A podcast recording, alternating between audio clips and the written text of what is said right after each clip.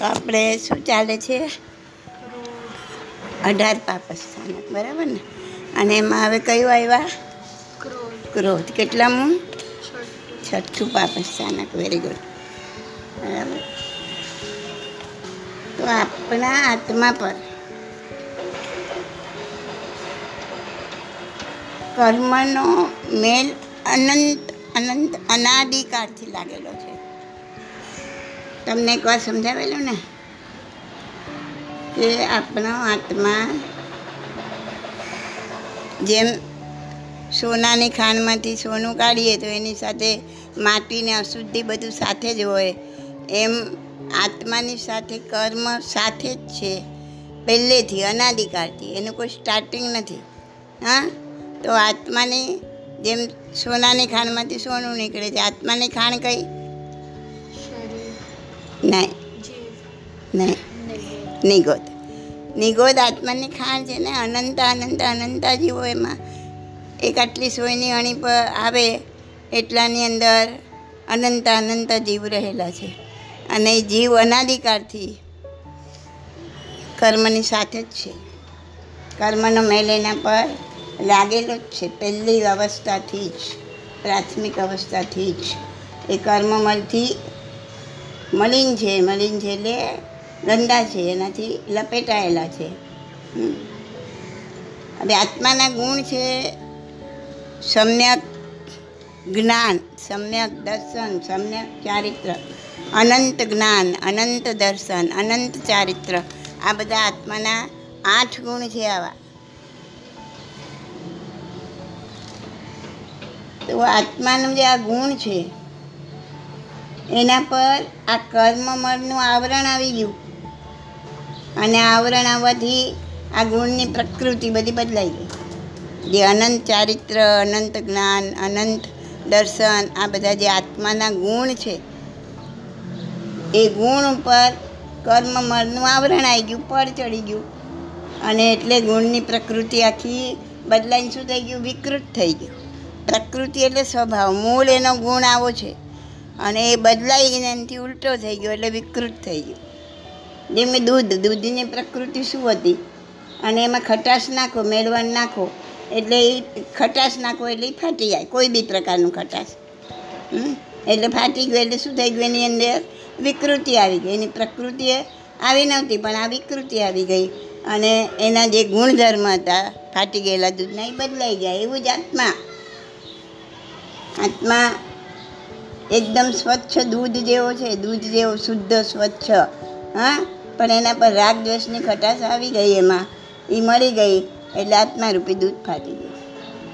સમજણ પડે છે મલિન થઈ ગયું. મલિન એટલે? મલિન શબ્દ આવી ગયો છે? હા ખરાબ થઈ ગયું.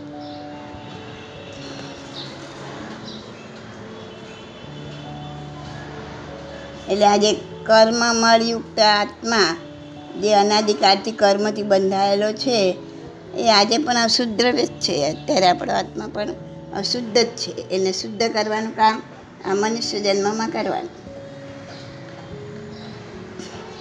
હવે આજે અનંત ચારિત્ર જે ત્રીજો ગુણ છે, આત્માનો, હા, એના ઉપર જે આ કર્મનું આવરણ આવ્યું છે, એનું નામ છે મોહનીય કર્મ મોહ મમત્વ ઉત્પન્ન કરે ને મોહ રાગ ભાવ છે. તો આજે આવરણ આવી ગયું અનંત ચારિત્ર ગુણ ઉપર. કર્મનું એને કયો કર્મ આવ્યું તો કે મોહનીય કર્મ. મોહનીય કર્મમાં માણસ બધું જ વિવેક, વિવે- વિનય બધું ભૂલી જાય. જેમ બોલો દારૂડીઓ ભૂલી જાય ને. દારૂ પીધેલો માણસ નશામાં કાંઈનું કાંઈ કરી બેસે. એમાં મોહનીય કર્મથી જે જે જીવ મોહનીય કર્મથી ગ્રસ્ત છે એ બધું સારું, અસાર, શું સારું, શું ખરાબ, શું વિવેક, શું વાસ્તવિક સ્વરૂપ, એ બધું ભૂલી અને આ આ બાહ્ય બધા જળ પદાર્થની અંદર આસક્તિ થઈ જાય. અત્યારે આપણને જે આસક્તિ છે, એ બધી શેમાં જળ પદાર્થમાં છે. આપણા મૂળ સ્વભાવને આપણે ભૂલી ગયા અને વિકૃત દશામાં આપણે રાત દિવસ ખાતા, પીતા, બધું મારું બધું મારું મારું હા? આ જ બધું દેખાય છે. આ જ જીવની મોહદશા એ જ મોહનીય કર. આ બધા જ જળ પદાર્થમાં મારું મારું મારું જે દેખાય છે, એ જ મોહનીય કર. કેટલા પ્રકારના કર્મ છે ખબર છે? આઠ પ્રકાર. અને એમાં સૌથી જબરજસ્ત કયું? આઠે પ્રકારના કર્મમાં સૌથી જબરજસ્ત આ મોહનીય કર્મ.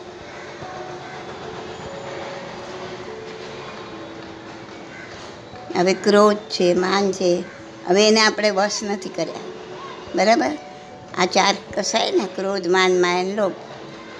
ક્રોધ અને માનને તમે વશ નથી કર્યા. તો માયા અને લોભ પણ વધતો જ જાય. આ ચારે કસાયો આ સંસારને વધારે.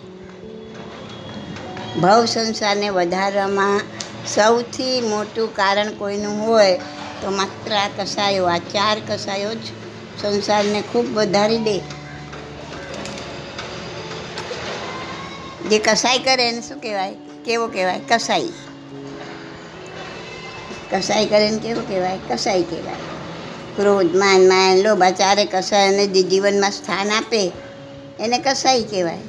અને આપણે અહીંયા સામાન્ય ભાષામાં કસાઈ કોને કહીએ છીએ? આ તો કસાઈ છે, કસાઈ જેવો છે. કોને કહીએ? જ્યાં પશુઓને મારે, કોઈને પણ વધ કરે, કાપી નાખે કોઈને. એ કસાઈ કોઈનું. તો આપણે પણ આ કસાઈ કરવાવાળા આપણે આપણે કસાઈ કહેવાઈએ. કેમ? કેમ કે આપણે પણ એ જ કામ કરીએ છીએ. ઓલો કસાઈ પશુને મારે છે અને આપણે કસાઈ બનીને કોઈનું મન દુભાવીએ, કોઈના આત્માને દુઃખ પહોંચાડીએ, તો આ પણ એક જાતની હિંસા જ થઈ કહેવાય ને. વચનથી હિંસા, માનસિક હિંસા, કાયાથી હિંસા, ઓલું કાયાથી હિંસા કરે છે. અને આપણે આ ક્રોધ કરીને કોઈનું વચનથી હિંસા કરીએ છીએ, કોઈની માનસિક હિંસા કરીએ છીએ? એટલે આપણે પણ કસાઈ કસાઈ કરવાવાળા આ કસાઈ ઓલા પશુને મારે છે. આપણે માણસના મનને મારી નાખીએ છીએ. કોઈના આત્માને દુઃખ પહોંચાડી દઈએ છીએ. અને એ રીતના કર્મો બાંધીને આપણે આપણો સંસાર વધારી દઈએ છીએ. એટલે સંસાર વધવાનો મુખ્ય આધાર કયો? કસાય બરાબર ને? મોહનીય કર્મના બે ભાગ, રાગ અને દ્વેષ. રાગના પાછા બે ભાગ, માયા અને લોભ, અને દ્વેષના બે ભાગ, ક્રોધ અને માન. આપણે આજે ક્રોધ ઉપર જવું છે ને?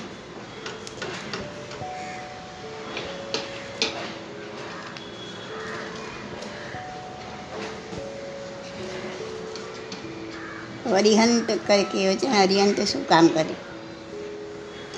આપણે જેની પૂજા કરીએ છીએ, ઉપાસના કરીએ છીએ, એમનો જાપ કરીએ છીએ આપણે, એમના નામનો નૌકાર મંત્રનો જાપ કરીએ છીએ. નૌકાર મંત્રમાં જે પહેલાં પહેલાં અને બીજા પદમાં જે સ્થાપન થયા છે, પહેલાં પદમાં સ્થાપન થયેલા હરિયંત ભગવાન, બરાબર? તો એમને અરિહંત કેમ કહેવાયા? ખબર છે તમને? ખબર છે અરિયંત કેમ? અરી એટલે શું? અરી. અને હંત એટલે શું? અરી એટલે દુશ્મન. અને હંત એટલે હણવાવાળા. દુશ્મનને હણવાવાળા અરિહંત. એટલા માટે એમને અરિહંત કીધા કે એમને દુશ્મનને હણે. તો જ્યારે દુશ્મન શબ્દ સાંભળીએ ત્યારે આપણને બાહ્ય જ બધા દુશ્મનો દેખાય. બહાર જે આપણા વિરોધીઓ હોય, આપણું ખરાબ બોલતા હોય, આપણી જોડે ખરાબ વ્યવહાર કરતા હોય, આપણી જોડે લડાઈ ઝઘડા કરતા એ બધા આપણને આપણે દુશ્મન જેવા લાગે. બરાબર? તો દુશ્મન તો આ છે નહીં. એનાથી વધારે મોટા દુશ્મન છે આપણી અંદર બેસેલા બધા શત્રુ, જેને કહીએ છીએ ને રાગ, દ્વેષ, ક્રોધ, માન, માયા, લોભ, આ બધા શત્રુ, આ બધા અરી અને એ અરીને તીર્થંકરે હણ્યા. અરિહંત ભગવાન એટલે કેવડાય કહેવાયા કે જે આ અંતરના શત્રુ છે, એને એમણે હણ્યા એટલે કે એમનો નાશ કર્યો? એમના પર વિજય પ્રાપ્ત કર્યો. એમને જીત્યા. રાગને જીત્યો, દ્વેષને જીત્યો. ન રાગ છે હવે, ન દ્વેષ છે, ન ક્રોધ છે, ન માન છે, ન માયા છે, કાંઈ જ નથી. આ બધું જ ગયું. એ બધાને જીત્યા. એની ઉપર ઉઠ્યા. એટલા માટે એ અરિહંત કહેવાયા અને એટલા માટે એ આપણા માટે નમસ્કાર કરવા યોગ્ય છે, આપણા માટે પૂજનીય છે આપણે એને પૂજીએ છીએ. કેમ કે આ બધા હરીને એમણે જીત્યા છે. બરાબર ને? એમની સ્તુતિ કરીએ છીએ આપણે. કેમ કે એમના જે આ ઉચ્ચ આદર્શ છે, એ આપણે જોઈએ છે. અને એટલા માટે આપણે એમને, એમની સ્તુતિ કરીએ છીએ. જેથી આપણને પણ આ બધા રાગ દ્વેષ વગેરે દુશ્મનો જે આપણી અંદર ઘર કરીને બેઠા છે એને નાશ કરવાની એને ક્ષય કરવાની આપણને શક્તિ મળે. બરાબર ને?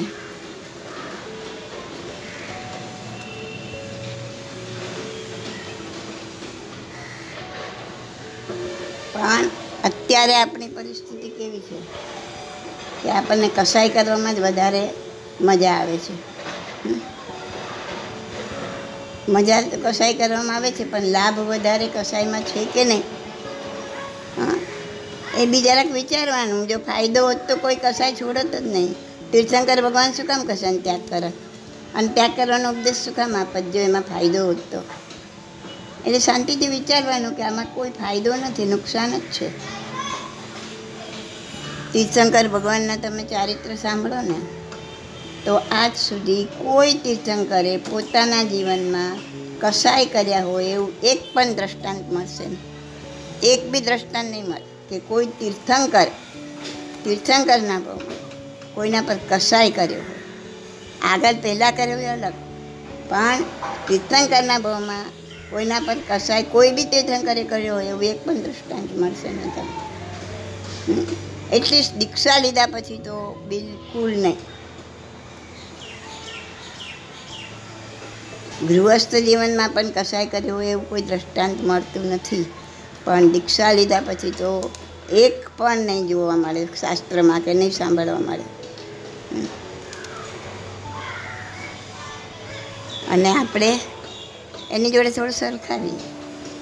આપણે કે જો ક્રોધ ના કરીએ ને, તો અમારો સંસાર ચાલે જ કેવી રીતના? સંસાર ચલાવવા માટે થોડો ઘણો ક્રોધ કસાય તો કરવો જ પડે ને. આંખ થોડી લાલ ના કરીએ, તો છોકરાઓ માથા પર ચડી બેસે. એવું આપણી માન્યતામાં છે. થોડો ગુસ્સો ના કરીએ તો નોકર આપણું સાંભળે જ નહીં. બરાબર ને? થોડા ગરમ થઈને ધાક ધમકી ના રાખીએ તો પત્ની પણ આજ્ઞામાં ના રહે. થોડું માન, અભિમાન ના કરીએ તો સમાજમાં ઊભા રહેવાનું ભારે પડે. થોડી માયા ના કરીએ તો કમાઈએ ક્યાંથી? આ બધી વસ્તુ આપણી માન્યતામાં ઘર કરી ગઈ છે. પણ આ એક પણ વસ્તુ જે મેં હમણાં વર્ણન કરી એ તીર્થંકરની માન્યતા સાથે મેચ થતી નથી. જે માન્યતા તીર્થંકરની આજ્ઞા સાથે મેચ ના થતી હોય એ મિથ્યા માન્યતા છે. તો એ માન્યમાં માન્યતામાંથી બહાર નીકળવું જોઈએ. એ ખોટી માન્યતા છે. આપણી માન્યતા જ્યારે સોએ સો ટકા તીર્થંકરની માન્યતા સાથે મેચ થાય ત્યારે વ્યવહારનું સમ્યક આવ્યું કહેવાય. નિશ્ચયનું નહીં, પણ વ્યવહારનું આવ્યું કહેવાય. ને આવા બધા જે આ કસાયના સંસ્કાર છે ને, ક્રોધના, એ એ શીખવા માટેની કોઈ સ્કૂલ નથી. કોઈ એવી સ્કૂલ છે, કોઈ ક્લાસીસ કે તમને ક્રોધ કેમ કરવો એ શીખવાડી આને કોઈ નથી સ્કૂલ. અને બાળકોને નાનપણથી જ આવડતું હોય. એ પૂર્વજન્મના સંસ્કાર લઈને આવ્યું છે.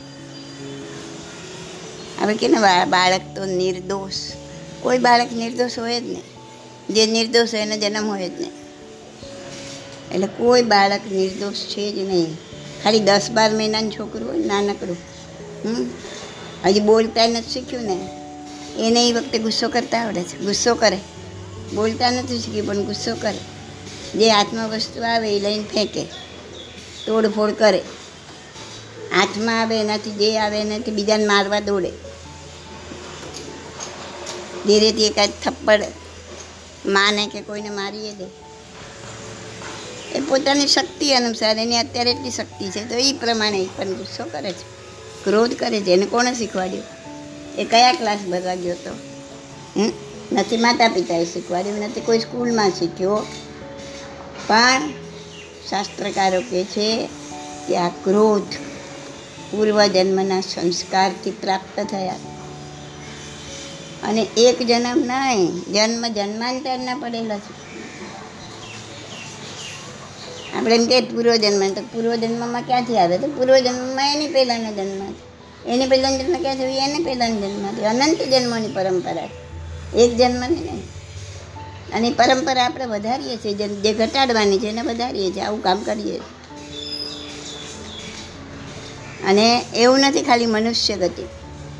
દેવ, મનુષ્ય, નારક, તિર્યન, ચારેય ગતિમાં કસાયો એક સરખી રીતના દરેકમાં અખંડ છે, બધામાં છે. કસાયોનું સામ્રાજ્ય બધામાં છે. એટલે આવી રીતના આગલા કેટલાય જન્મોના આ બધા ક્રોધના સંસ્કાર આત્મા સાથે આવે છે અને આત્મા સાથે લઈ જાય સાથે લઈને આપણે કે શું સાથે લઈને આવ્યા તને શું લઈ જવાનું છે? આવા આવા બધા રાગ દ્વેષ, ક્રોધ, કસાયના સંસ્કારો સાથે લઈને આવે છે અને એનો વધારો કરી અને એ સાથે લઈને જાય છે. સિવાય કે જો આ કર્મોની નિર્જરા કરવામાં આવે. અને જો જીવ પોતાના અભ્યાસ દ્વારા પોતપોતાના સ્વભાવમાં પરિવર્તન કરવા ચાહે તો કરી પણ શકે છે. ખરાબ બી કરી શકે સારું બી કરી શકે. બંને પરિવર્તન કરી શકે જીવ. ક્યારેક કોઈ હોય ને એનાથી સ્વભાવ બગાડી નાખે બધા અને ક્યારેક જાતને સમજાવીને, બુજાવીને આ સ્વભાવ સુધારી પણ લે. હવે કોને કેવું વાતાવરણ પ્રાપ્ત થાય છે, એના ઉપર આધાર.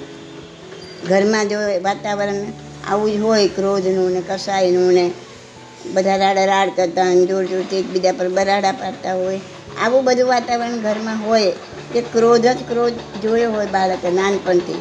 તો સ્વાભાવિક છે, બાળક પર પણ એ જ સંસ્કાર પડે. આજે આપણા પર તો જે સંસ્કાર પડી ગયા એ પડી ગયા, પણ આ સમજીને આપણે એવું એવું આપણું વર્તન સુધારવાનું કે ભવિષ્યમાં આપણી ભવિષ્યની પેઢી પર આવા સંસ્કાર ન પડે. આપણા પર તો જે આવવાનું હતું એ આવી ગયું છે.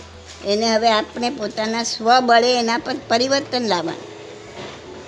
અને એવું પરિવર્તન લાવવાનું કે જે આપણા આત્માને પણ ઉદ્ધાર કરે અને આપણી ભાવિ પેઢીનો પણ ઉદ્ધાર કરે. અને જો એમાં આપણે ગુણાકાર કર્યો, વધારી નાખ્યું, તો એ ભાવિ પેઢી જ મેળવશે. એ એનામાં ઓર વધારો કરશે.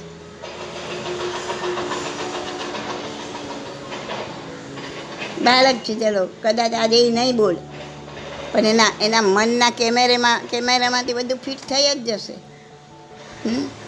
એ ફિલ્મ તો એની અંદર ઉતરતી જ હોય. એટલે જ્યારે આપણે ઈચ્છીએ છીએ કે બાળકો પર સારા સંસ્કાર પડે તો આપણે આપણા ક્રોધ કસાયના સ્વભાવથી દૂર થવું જોઈએ, એનું પરિણામ તો જ સારું આવે. આપણા ક્રોધ કસાયની છાપ બાળક પર ન પડે, એનું ખાસ ધ્યાન રાખવું બધા જાણે છે ક્રોધ. ક્રોધથી કોઈ અપરિચિત છે? ક્રોધ કેવો હોય? આજે આપણો આપણો વિષય છે ક્રોધ. છઠ્ઠું પાપસ્થાન કોઈ અપરિચિત નથી. હમણાં કીધું નાનો બાળક બી ક્રોધ કરે. બધાને અનુભવ છે ક્રોધનો સ્વરૂપ? જ્યારે ક્રોધ આવે, ત્યારે એની ખબર પડે. ત્યારે ઊંઘમાં આવે ઊંઘમાં ક્યારે ક્રોધ ના આવે? બેસુદ અવસ્થામાં ના આવે. એ જાગૃતિમાં જ આવે. આપણે જાગતા હોય ત્યારે જ આવે. અને આપણે બોલાવીએ તો જ આવે. વગર બોલાવે ના આવે. ક્રોધ જ્યારે આવે ને, ત્યારે પણ ખબર હોય. અને આવી આવ્યા પછી પણ ખ્યાલ આવે કે આ ક્રોધ રૂપી ચોર આ ઘરમાં ઘૂસી ગયો છે. કેવી રીતના આંખો લાલ થવા માંડે, હોઠ કાપવા માંડે પ્રગ ધૂજવા માંડે, શરીર ગરમ થઈ જાય, લોહી પણ ગરમ થવા લાગે. શરીર પોતાનું બેલેન્સ ગુમાવવા લાગે, ક્યારેક ક્યારેક ગુમાવી દે. અવાજ મોટો થઈ જાય.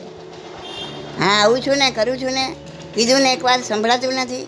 આવો અવાજ મોટો થઈ જાય, આપણને પોતાને એટલો ખ્યાલ ના હોય કે હું આવી રીતના વાત કરી રહી છું, કે આવી રીતના વાત કરી રહ્યો છું. પણ સામેલું સમજી જાય કે હા આવ્યા ક્રોધભાઈ તો હવે આપણે સમજી જવાનું જ્યાં અવાજ મોટો થાય, તે સમજી દેવાનું કે આ આવ્યા ભાઈ, આવ્યા છે. બસ ભાઈ, બસ કરો, હવે નથી જોતું, આગળ નહીં વધતા, હા. અહીંયા સ્ટોપ કરી દો. અહીંયા મારા મારા આત્મામાં જગ્યા જ નથી તમને રાખવા માટેની. જેટલું છે એ બી તમે તમારા સંસ્થાને ચાલ્યા જાઓ જ્યાં તમારે તમને જગ્યા સારી મળે ત્યાં. મારે નથી જોઈતા.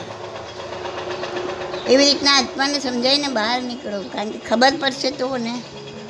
તમને ખબર પડે કે મારા ઘરમાં ચોર પેઠો છે, તો તમે એને કાઢશો ને, તમને ખબર જ નથી તો કઈ રીતના કાઢો. તો જાગૃત રહો. જરાક અવાજ મોટો તો સમજી જાઓ, મને ક્રોધ આવ્યો. મારે નથી જોતો. મારે નરકગામી નથી બનવું.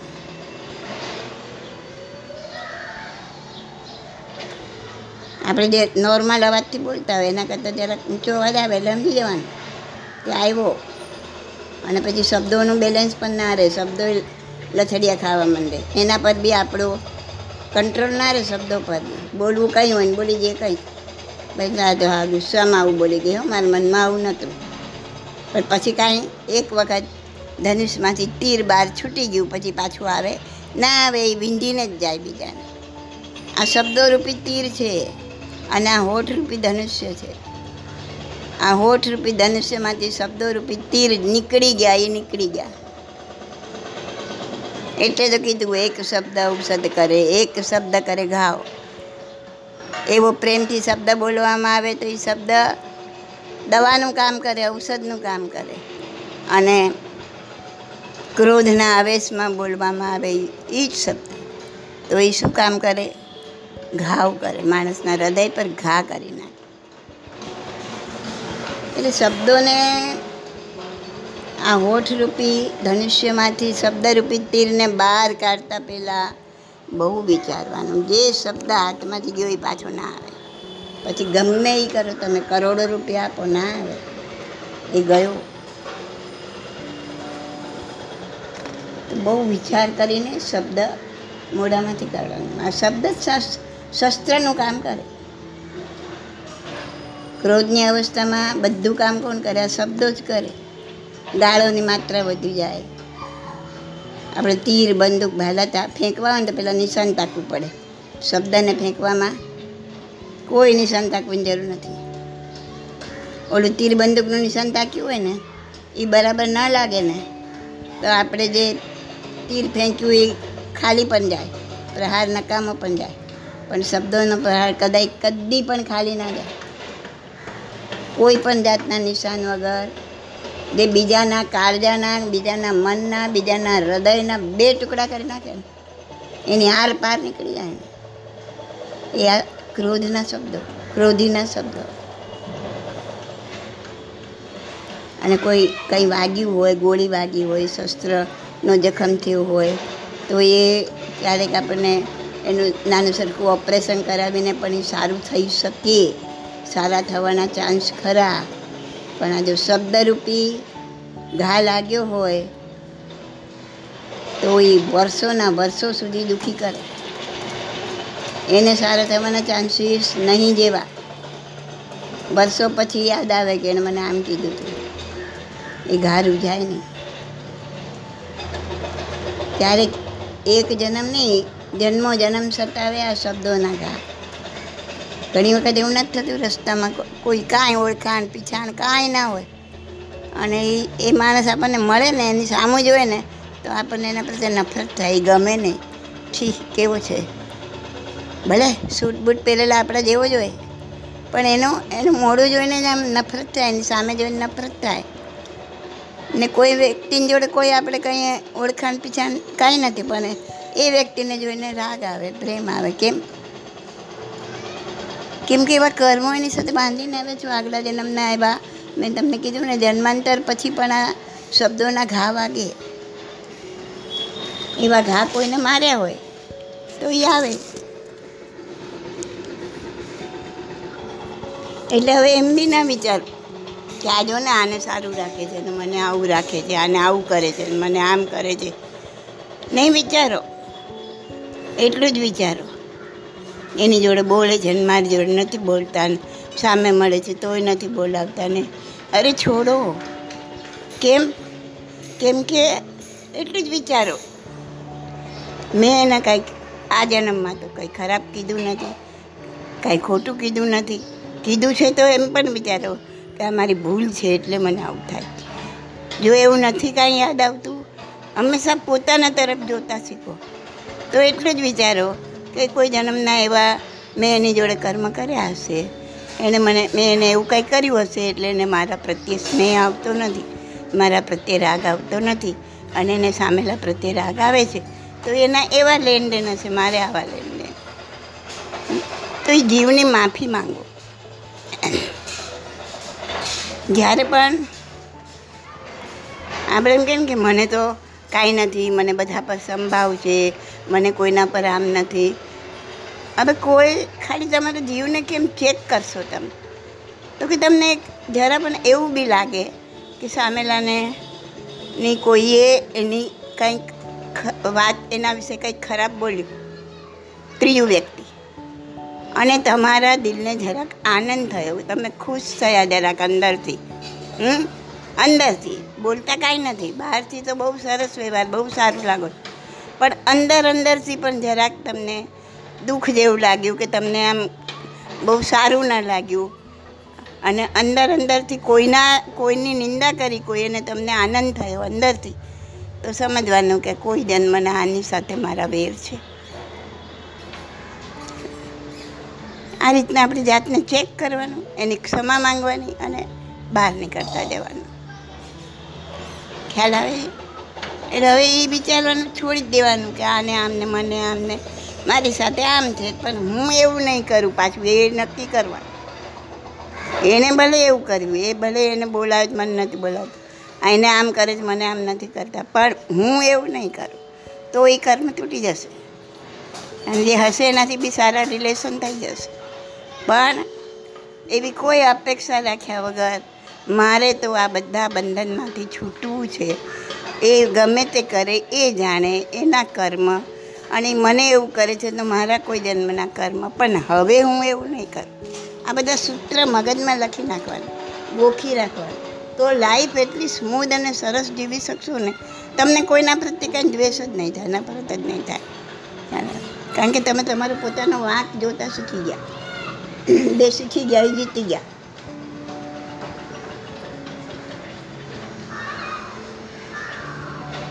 તો ક્રોધી વ્યક્તિ એના એને આ જન્મમાં બી શારીરિક કેટલું નુકસાન થાય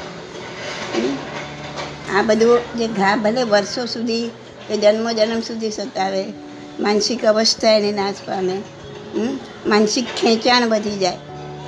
અને આ તીવ્ર ક્રોધમાં બીપી બ્લડ પ્રેશર ઘણું વધી જાય. મગજની નસોમાં ખેંચાણ વધી જાય. એવું દેખાય આપણને. લોહીનું દબાણ એટલે કે આ બીપી વધી જાય. તમને આપત ખબર પડે એ વખતે? લોહીનું પરિભ્રમણ વધી જાય.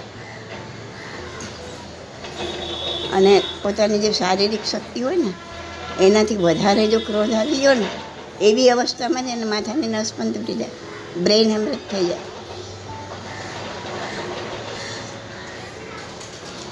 અને ઘણા એવા અશક્ત મનુષ્ય છે જે પોતે પહોંચી નથી શકતા સામેલાને.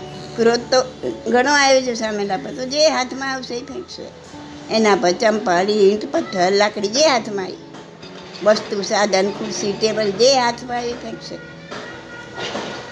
તો આવી સ્થિતિમાં માણસ પોતાની જાતને સંભાળી શકતો નથી. તો આજે આવેશ છે, ક્રોધનો બહુ ખરાબ છે, બહુ જ ખરાબ છે. એ વખતે પોતાની શારીરિક શક્તિ ના હોય તો શક્તિ ખબર નહીં ક્યાંથી આવી જાય. ક્રોધમાં આપણા શરીરની જે શક્તિ હોય ને એનાથી દસ ગણી શક્તિ વપરાય. અને વીસ ગણી વધારે માનસિક સ્થિતિ નાશ પામે. જ્યારે ક્રોધ શાંત પામે ને ત્યારે એને- એમ થાય કે કેટલા માઇલ દોડીને આવ્યો ને માણસ અને થાકી ગયો એવો અનુભવ એને થાય.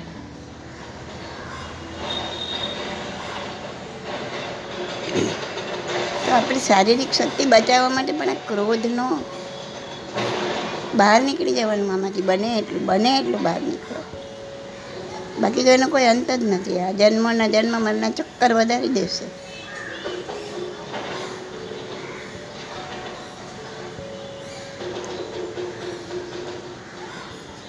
વિનય, વિવેક બધું ભૂલી જાય ક્રોધી માણસ. પોતાની શક્તિને તોડી નાખે. વગર વિચારે કેટલું બધું બોલી નાખે. એનો કોઈ ક્રમ પણ ના રહે, ના બોલવાનું બોલી નાખે.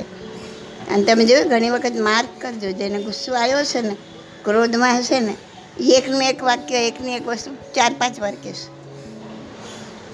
એકની એક વાત તમને ખાંભળીને કંટાળ, દસ વીસ વાર બી બોલ. કારણ કે એને ક્રોધમાં એ ખબર નથી, એટલે એ પંદર પંદર, દસ દસ પંદર વાર બોલે ત્યારે સંતોષ થાય સુધી સંતોષ ના થાય.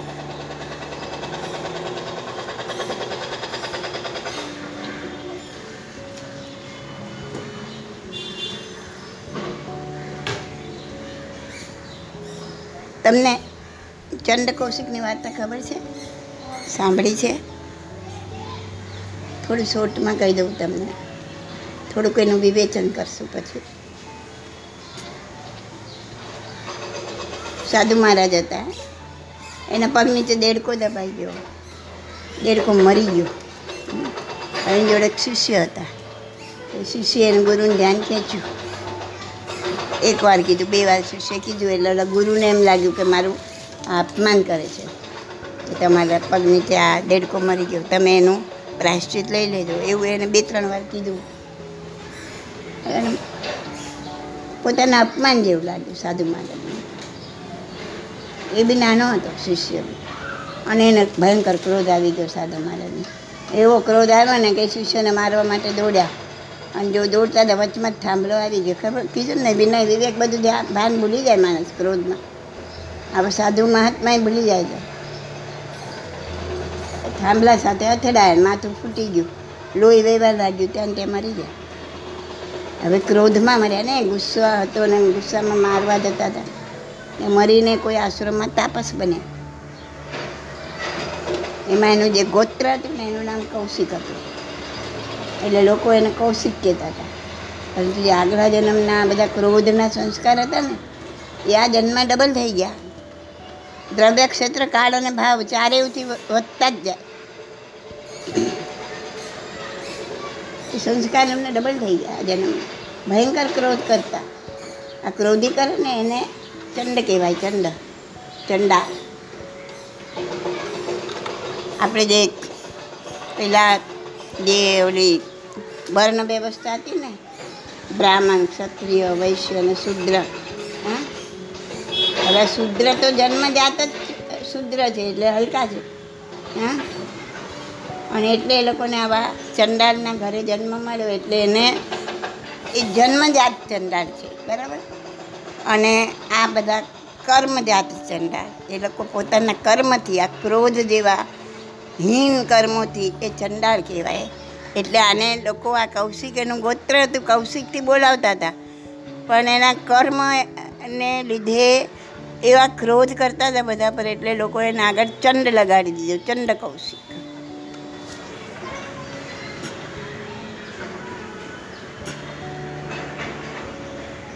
હવે એક બગીચામાં આંબા હતા બધા, આંબા તોડવા માટે છોકરાઓની ટોળીઓ આવે, એ આંબાની આ રક્ષા કરતા, વોચમેનગીરી કરતા હતા, જોતા હતા કે કોઈ આ તોડી નથી જતું ને. તો છોકરાઓની ટોળીઓ આ આંબા તોડવા માટે આવતી ને એ ટોળીની પાછળ આ ચંડ કૌશિક દોડ્યા. અને એટલામાં પોતે ખાડામાં પડી ગયા. હજી દોડતા હતા છોકરાઓને મારવા માટે. હમ? અને ખાડામાં પડી ગયા.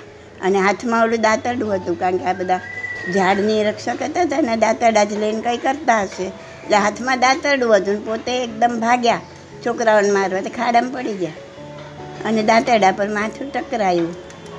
હવે આ બી પ્રચંડ ક્રોધમાં મર્યા અને મરીને ક્યાં ગયા? તિર્યંચ ગતિમાં સાપ બન્યા, ચંડ કૌશિક સાપ.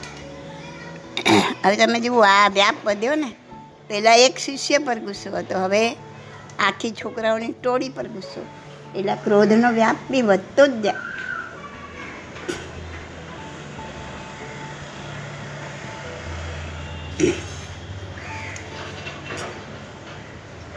તો સાપે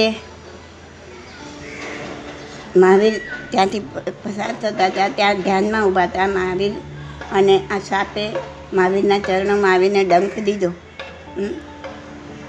અને થોડો ઓલો ઓલો બી થયો કે દૂધ, લોહીના બદલે દૂધ કેમ? આ એટલો ભયંકર સાપ બન્યો, તો ભયંકર ક્રોધ, એટલો બધો આ ત્રીજા ભાવમાં. પહેલા ભાવમાં શિષ્ય પર ગુસ્સો કર્યો, બીજા ભાવમાં છોકરાઓની ટોળી પર ગુસ્સો કર્યો અને ગુસ્સામાં ગુસ્સામાં મરી. અને હવે જે તિર્યંચ થયો, અને એ ભાવમાં ગુસ્સો એટલો બધો વધી ગયો, એટલો બધો વધી ગયો ને એને દ્રષ્ટિવિષ સાપ કહેતા જેના પર દ્રષ્ટિ નાખી મરી જાય. ઉડ, ઉડતા પંખી પર દ્રષ્ટિ નાખે ને તો પંખી પડી જાય નીચે મરીને. જેના પર દ્રષ્ટિ નાખે એ મરી જાય. કેવો ક્રોધ. ક્રોધનો વ્યાપ કેટલો બધો. બધાએ ના પાડી. ભગવાન આ નહીં જાઓ એ બાજુ. પણ ભગવાન તો સર્વજ્ઞ હતા. ભગવાન ત્યાં ગયા, સાપે એને ડંખ માર્યો, હા. અને ભગવાન તો એકદમ કરુણા સાગર, શાંત મુદ્રામાં. અને એણે ભગવાને આ સાપને શું કીધું? બે શબ્દ યાદ છે તમને? કયા બે શબ્દ કીધા? બુજ્જ બુજ્જ. બુજ્જ બુજ્જ ચંદ્રકોશિયા, હા? બુજ બુજ થા, બુજી જાય એટલે શાંત થા. જેમ આગ બુઝાઈ જાય, એમ તારી ક્રોધની આગ બુઝવી દે અને તું શાંત થાય એના નામ લઈને કીધું, હા? અને પોતાનું આગલા જન્મનું નામ સાંભળ્યું? બુજ્જ બુજ્જ ચંડ કૌશિક કીધું, શાંત થા શાંત થા ચંડ કૌશિક અને પોતાનું આગલા જન્મનું નામ સાંભળતા જ આત્મા એકદમ જાગૃત થઈ ગયો. બટ કેવી રીતના ખબર એનું આગલા જન્મનું નામ? એ એ હજાર વખત એ નામ પોતે સાંભળ્યું. હવે આ નામ આગલા જન્મનું છે એ તો મહાવીર ભગવાનને ખબર હતી. અને મહાવીર ભગવાન એ નામથી બોલાયું ને, એટલે એના એના મગજમાં એના મનમાં ઉહાપોહ થયો કે આ મેં ક્યાંક સાંભળ્યું છે, આવું મેં ક્યાંક સાંભળેલું છે, આ નામ મેં ક્યાંક સાંભળેલું છે. એમ કરતાં કરતાં એને જાતિ સ્મરણ જ્ઞાન થયું. આગલા જન્મનું જ્ઞાન થયું અને એને એમ થયું, ઓહો, હું તો આવો સાધુ હતો. ચંદ્રકૌશિક નામ. ને ઘણાને એવી રીતના થાય. આગલા જન્મનું કંઈક, કોઈ નિમિત્તે કંઈ વસ્તુ જોવા મળે એવી, કોઈ વાત એવી સાંભળવા મળે અને એની અંદર ઉહાપો થાય કે આ મેં જોયેલું છે, આ મેં જોયેલું છે, આ ક્યાં જોયેલું ક્યાં જોયેલું છે કરતાં એકદમ અંદરથી જાતિ સ્મરણ ઉત્પન્ન થાય. કે ઓહો, હું આ જન્મમાં મેં આ વસ્તુ આ જગ્યાએ જોઈ હતી. ઓહો, હું તો અહીં હતો, મારો જન્મ અહીં હતો. ઘણા લોકોને જાતિ સ્મરણ થતું હોય છે. એ આત્મામાં ઉહાપોહ થાય.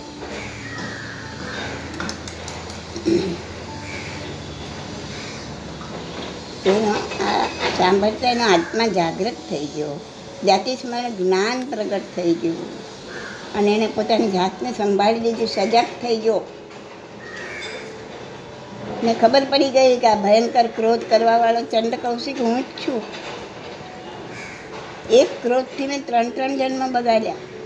આ એ બગડી જાત.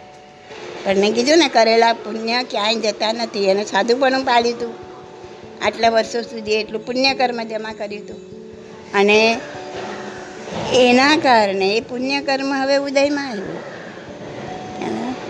ક્રોધ કરીને જે પાપ કર્મ કર્યું, એ ભોગવતા ભોગવતા ત્રીજા જન્મે એનું પુણ્ય કર્મ ઉદયમાં આવ્યું કે એને મહાવીર મળ્યા. હા, હજારો સાપ હતા, કરોડો. જંગલમાં કાંઈ એક જ નહોતો સાપ. કે માને જ મહાવીર મળ્યા બીજા કોઈને નહીં. એનું આગલા જન્મનું એ પુણ્ય હતું. એટલે એ પાછું વળ્યું. પાછા વળવાનું આ નિમિત્ત મળ્યું એને એટલે એવું સમજવાની જરૂર નથી. તમને ગૌતમ સ્વામીનું પણ ઉદાહરણ આપ્યું હતું કે ભલે એના આર્ત ધ્યાન થયું છેલ્લે, કે મારા કરતાં તો દરિયાનું માછલું સારું અને એ આર્ત ધ્યાનમાં મરીને દરિયાનું માછલું બને. પણ ભગવાનની મૂર્તિ એના જેવું માછલું જોઈને એને યાદ આવ્યું, આવું મેં ક્યાંક જોયું છે જોયું છે, એવું આપો થયું. અને એને આગલો જન્મ દેખાય, વરે. હું તો આવો શ્રાવક હતો. વળી ગયા પાછા. તો જે સારું કર્યું હશે, એ નિમિત્ત બનીને પાછા વળવા માટે આપણને એક રસ્તો આપશે. આ સાતનો પણ આત્મા જાગૃત થઈ ગયો અને પોતાની જાતને સંભાળી લીધી સજગ થઈ ગયો. એને થયું અરે આ ક્રોધથી તમે ત્રણ ત્રણ જન્મ બગાડ્યા. અને પોતાનો હાથ, સૂતેલા આત્માને જગાડ્યો સૂતેલો આત્મા કહેવાય. એને એકદમ શાંત ચિત્તથી એના ત્રણ જન્મના ક્રોધની ક્ષમા માંગી. ક્રોધનો પશ્ચાતાપ કર્યો. અને એનો જન્મ સફળ થઈ ગયો. એ તો અંદર મોડું નાખી દરમાં દરમાં હવે એને કંઈ હવે એને ખાવું નહોતું, પીવું નહોતું, લેવું નહોતું, કોઈને મારવા નહોતા, કોઈની પર દ્રષ્ટિ નથી નાખવી, કાંઈ નહીં. કેમ કે એને જોઈ લીધા ઓહો આ ક્રોધનું શું પરિણામ આવ્યું? હું ક્યાં હતો ને શું થઈ ગયું? તો એને માથું અંદર નાખીને એને પૂંછડી બહાર હતી એની. તો લોકો જે લોકો જે રોજ જોતા હતા કે આ અહીંયા જવું નહીં, આની દ્રષ્ટિ પડે તો મરી જાય, મરી જઈએ છીએ આપણે. બીજાને પણ રોકતા હતા જવા માટે. એને લોકોએ પણ જોયું કે અરે આ સાપ તો હા હવે એકદમ શાંત થઈ ગયું છે. એનું મોઢું અંદર નાખી દીધું. મોઢું એ બહાર નથી કાઢતો એ. અને લોકો પણ એને હવે પૂજવા લાગ્યા કે આ તો સંત જેવો થઈ ગયો. હવે સાપને કેવી રીતના પૂજે? એટલે એને દૂધ, આમ જનરલી રિવાજ છે ને, સાપને દૂધ ચડાવવાનું. એટલે લોકો આવી આવીને ત્યાં દૂધ નાખવા માંડ્યા, ઘી નાખવા માંડ્યા. અને એના બધાને એને કારણે બધી કીડીઓ, બીજી બીજી બધી જાતના જંતુઓ, એ બધા સાપને એવા ઘેરી વળ્યા ને આર પાર કાણા કરી નાખ્યા એના શરીરમાં. આ બાજુથી પેશન ઓલી બાજુથી નીકળે. હવે તમે જુઓ કેટલું બધું ઓપોઝિટ ખાલી કોઈને દ્રષ્ટિ નાખે નહીં મરી જાય. એટલો બધો ક્રોધી આ સાપ. અને હવે આ જીવો એને શરીરના કાણા પાડી રહ્યા છે. એને દુઃખ તો થતું જ હોય. એને દુઃખ તો થતું જ હોય ને. અને છતાં પણ એ ક્ષમતા ભાવે સહન કરે. ક્રોધને જીતવાનો એક જ ઉપાય છે ક્ષમતા એને આ ક્ષમતા ભાવે સહન કર્યું અને એનો જન્મ સફળ થઈ ગયો એ સ્વર્ગમાં ગયો. તો શું ક્રોધ છે? ક્રોધના કેવા પરિણામ છે? આપણે આગળ જોશું, આનું પણ થોડું વિવેચન કરશું. પૂછવું જ કંઈ તમારે?